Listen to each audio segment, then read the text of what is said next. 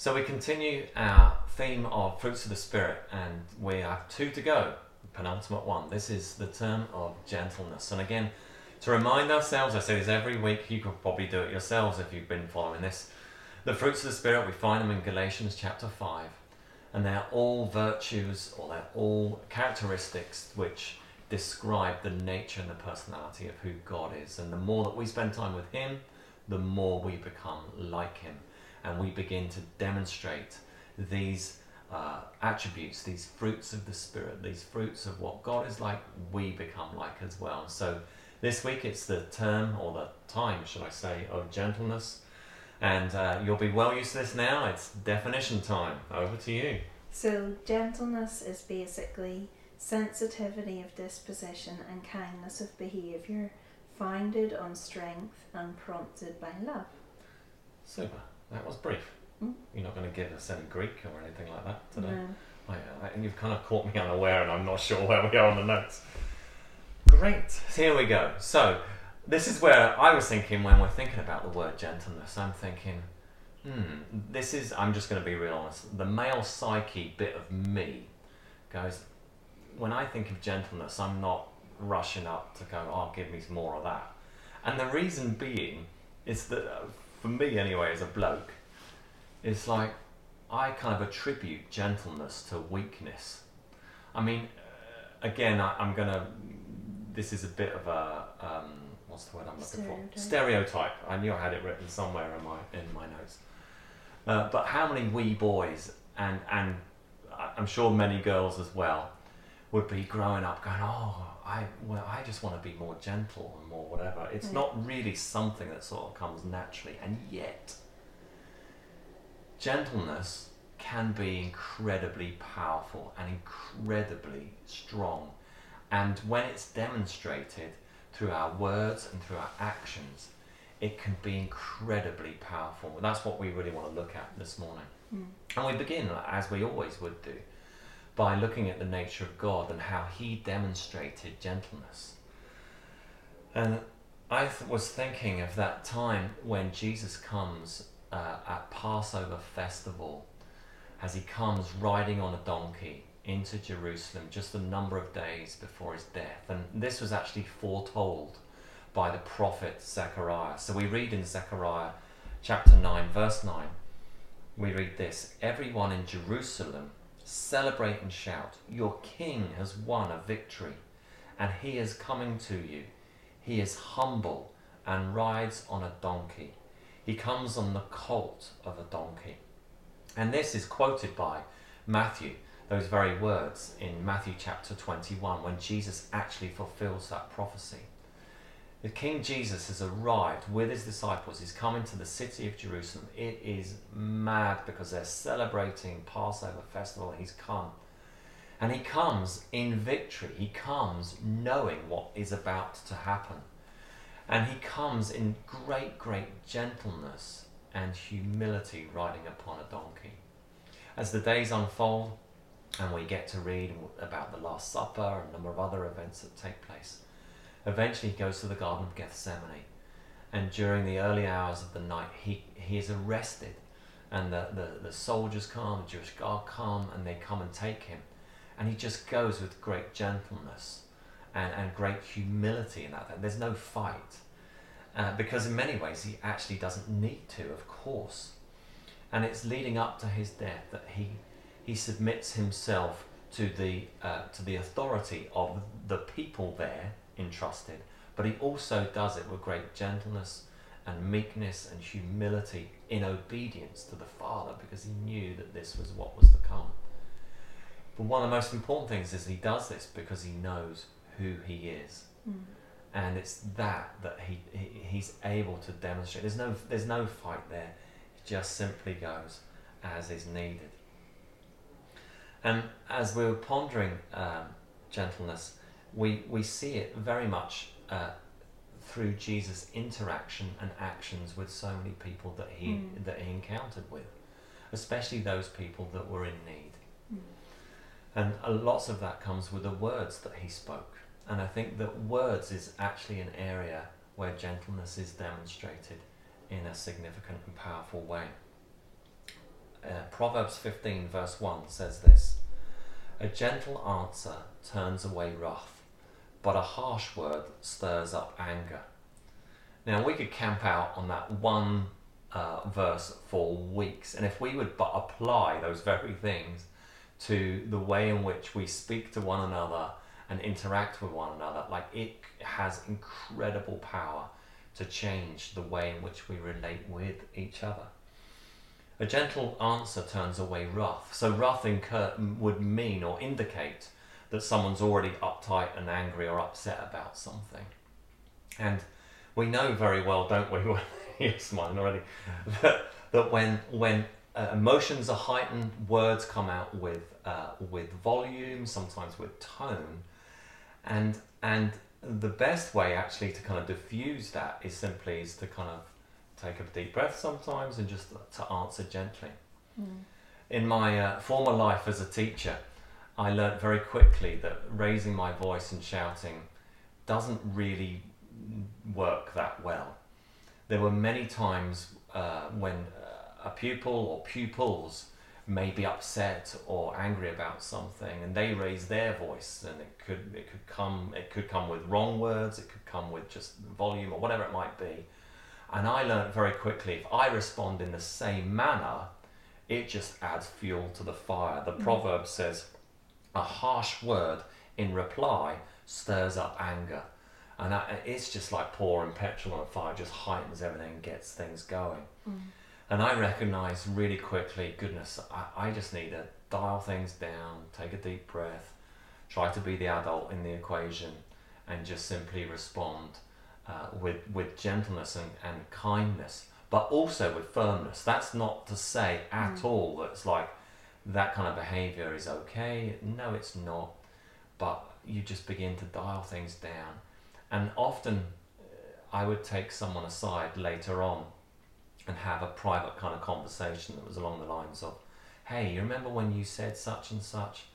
I, I didn't appreciate that. And if you kind of do it in that kind of way, so often the person ends up responding so brilliantly and they begin to kind of open up themselves and say, oh, well, actually, sir, I was having a bad day and it wasn't great or whatever. And you, it's winsome. Gentleness demonstrated in this kind of way can be incredibly powerful and winsome.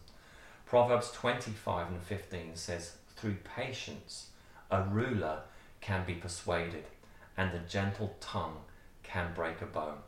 Gentle words can be powerful, and it's often how God speaks to us through gentleness.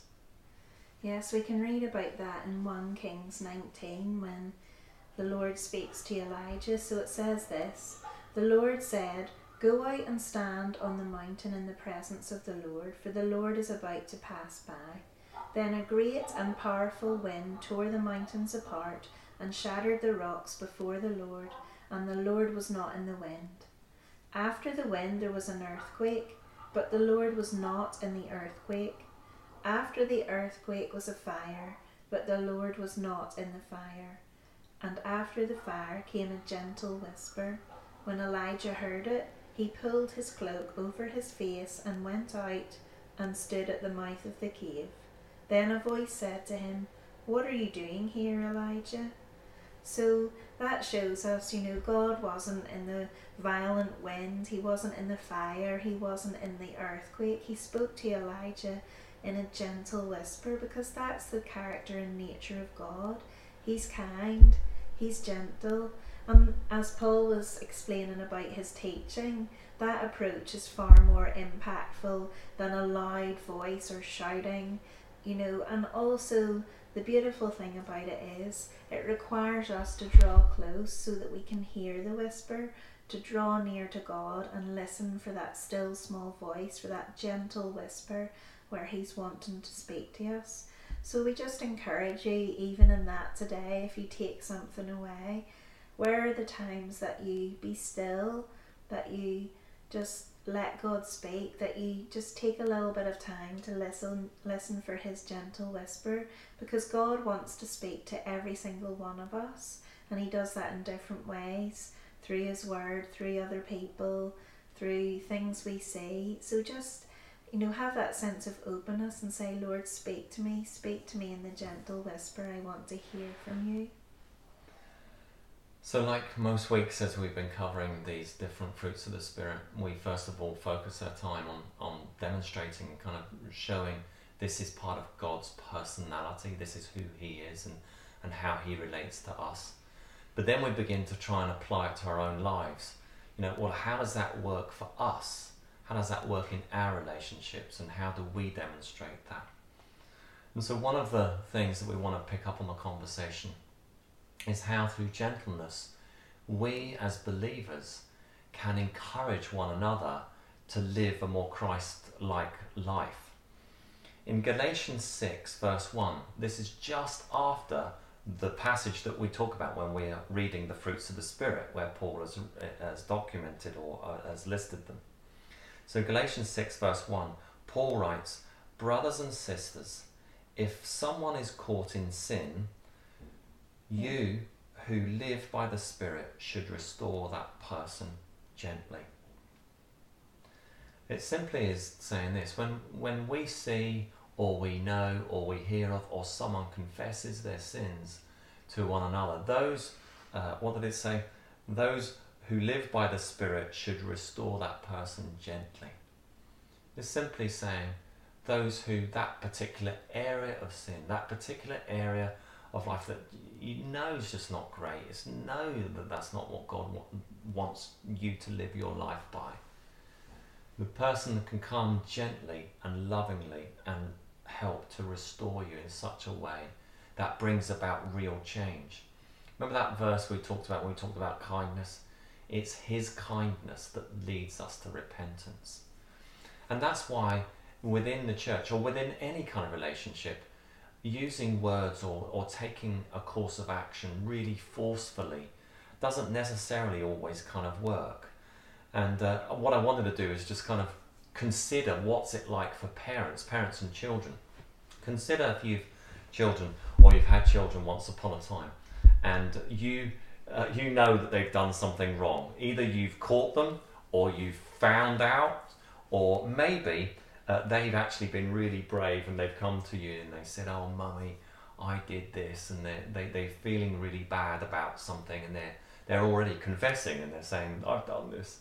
Uh, wh- wh- however you find out, your reaction to them is going to make a really big difference to the way in which they choose to live life afterwards. So, they do something silly, and if we respond in such a way as we rant and we rave and we chastise and we raise our voices and we do whatever, um, how are they going to respond next time? They could respond in lots of different ways. Here's just a couple of them. Firstly, they could be like, oh, I, I, I am never telling dad again.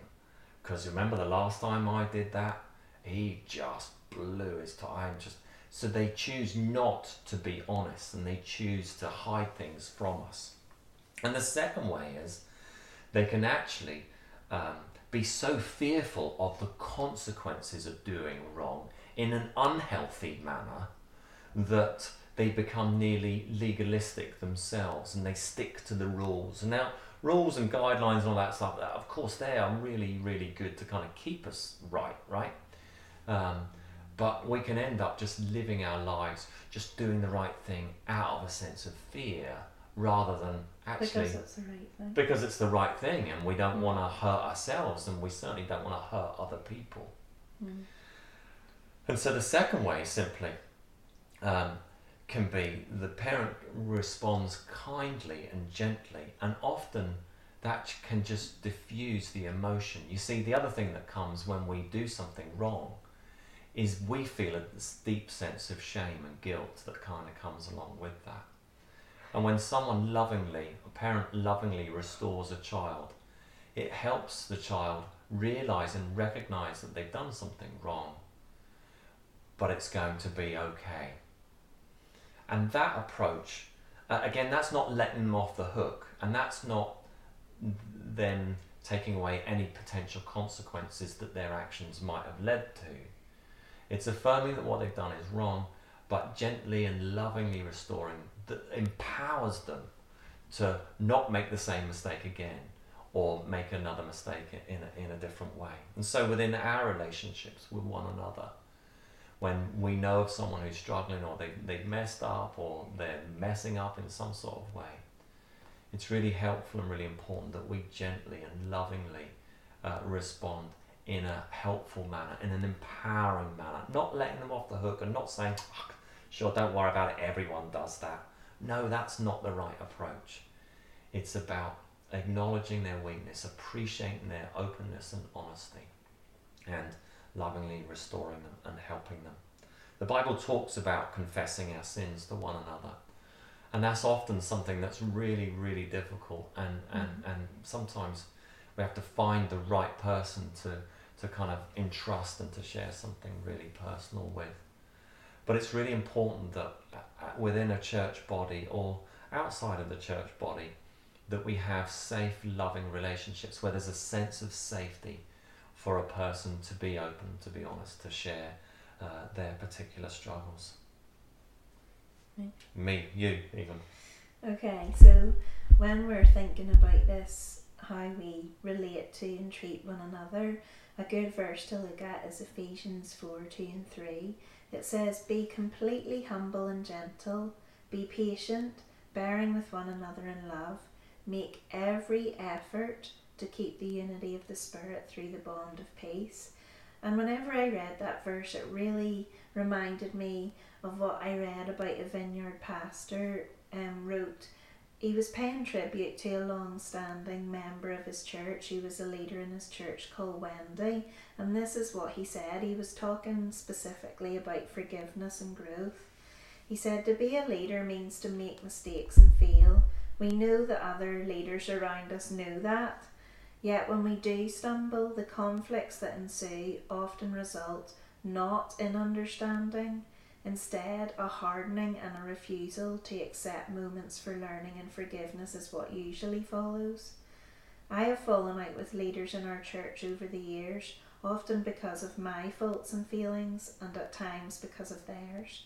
I have had many run ins with Wendy, Others in church, faced with conflicts with me, have just moved on and left. But not Wendy. She has forgiven me, and she has taken responsibility for her own feelings between us. Every single time she has grown, and so have I. With Wendy, I have experienced that the cross is indeed bigger than any mistake and feeling. And I just thought that was an amazing picture of humility and gentleness in that relationship between him and a leader in his church. They were making every effort, as it says in that verse, to keep the unity of the Spirit.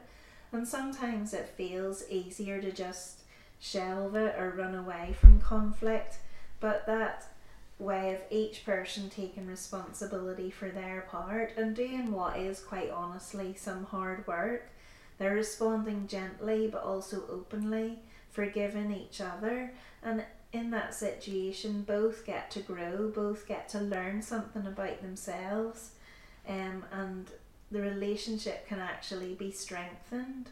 So, you know, sometimes being gentle is hard, you know, and facing up to difficult things in relationships is hard, and you know, but the fruit of that can be amazing when we do what it says in that verse, when we make every effort to keep the unity of the spirit. You know, don't just give up at the first time mm. you fall out with someone, just mm. go, oh well, I've fallen out with them, that's it, we just don't get on. It says make every effort yeah. and to do that with humility and gentleness. You know, and we've experienced that too sometimes in difficult conversations with people, you mm. know, but when we've shown gentleness and respect, and so have they. You know, you kind of work it out together. You do those, you know, the hard work. You have those difficult conversations, and then you can get up and continue on the journey with those people, and you learn something about you, and they learn something about them, and they all we all grow through it. So, I just that really struck me. You know that sense of when you're in relationships, it's not always easy, but when we work together with gentleness and respect, there's so much we can learn and grow mm. in together. And just to finish off, when I was at school, I remember going on an SU weekend, and the speaker based all the talks on a verse from 1 Peter 3, it's verse 15. And he really, really emphasized it and broke it down, and for that reason, that verse has really stayed with me. And as soon as we mentioned the word gentleness, it came back to my mind. And it says, But in your heart set apart Christ as Lord. Always be prepared to give a reason to everyone who asks you to give the reason for the hope that you have, but do this with gentleness and respect. And I remember being so challenged by it as a you know a young Christian teenager. You know, first of all, set apart Christ as Lord, that Jesus should be first in my life and first in my heart that I should be ready to share the reason with anyone who asks me for the hope that I have, you know, what's your faith about, but to always do that with gentleness and respect. And I really believe that if we lived that way in all our relationships, many of them would be very different, mm.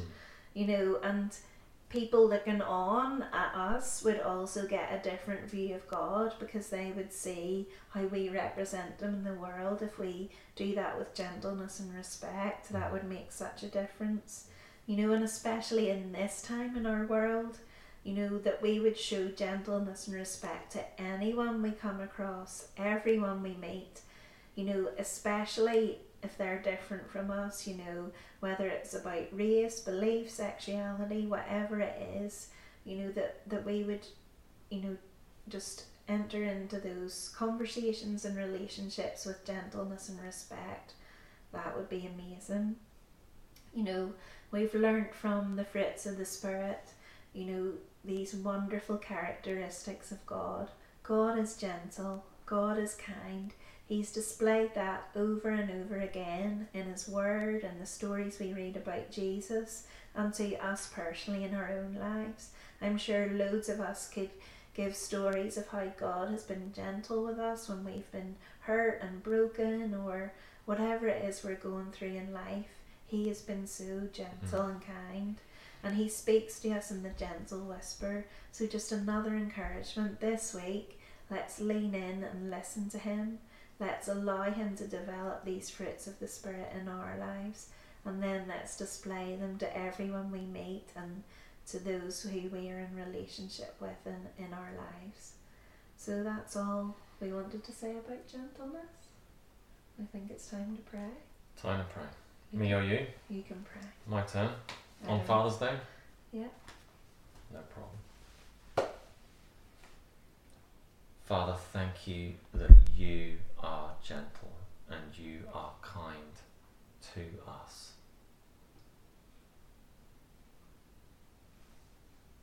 And again, we just receive from you that truth and we invite your Holy Spirit to dwell deeply and richly our lives.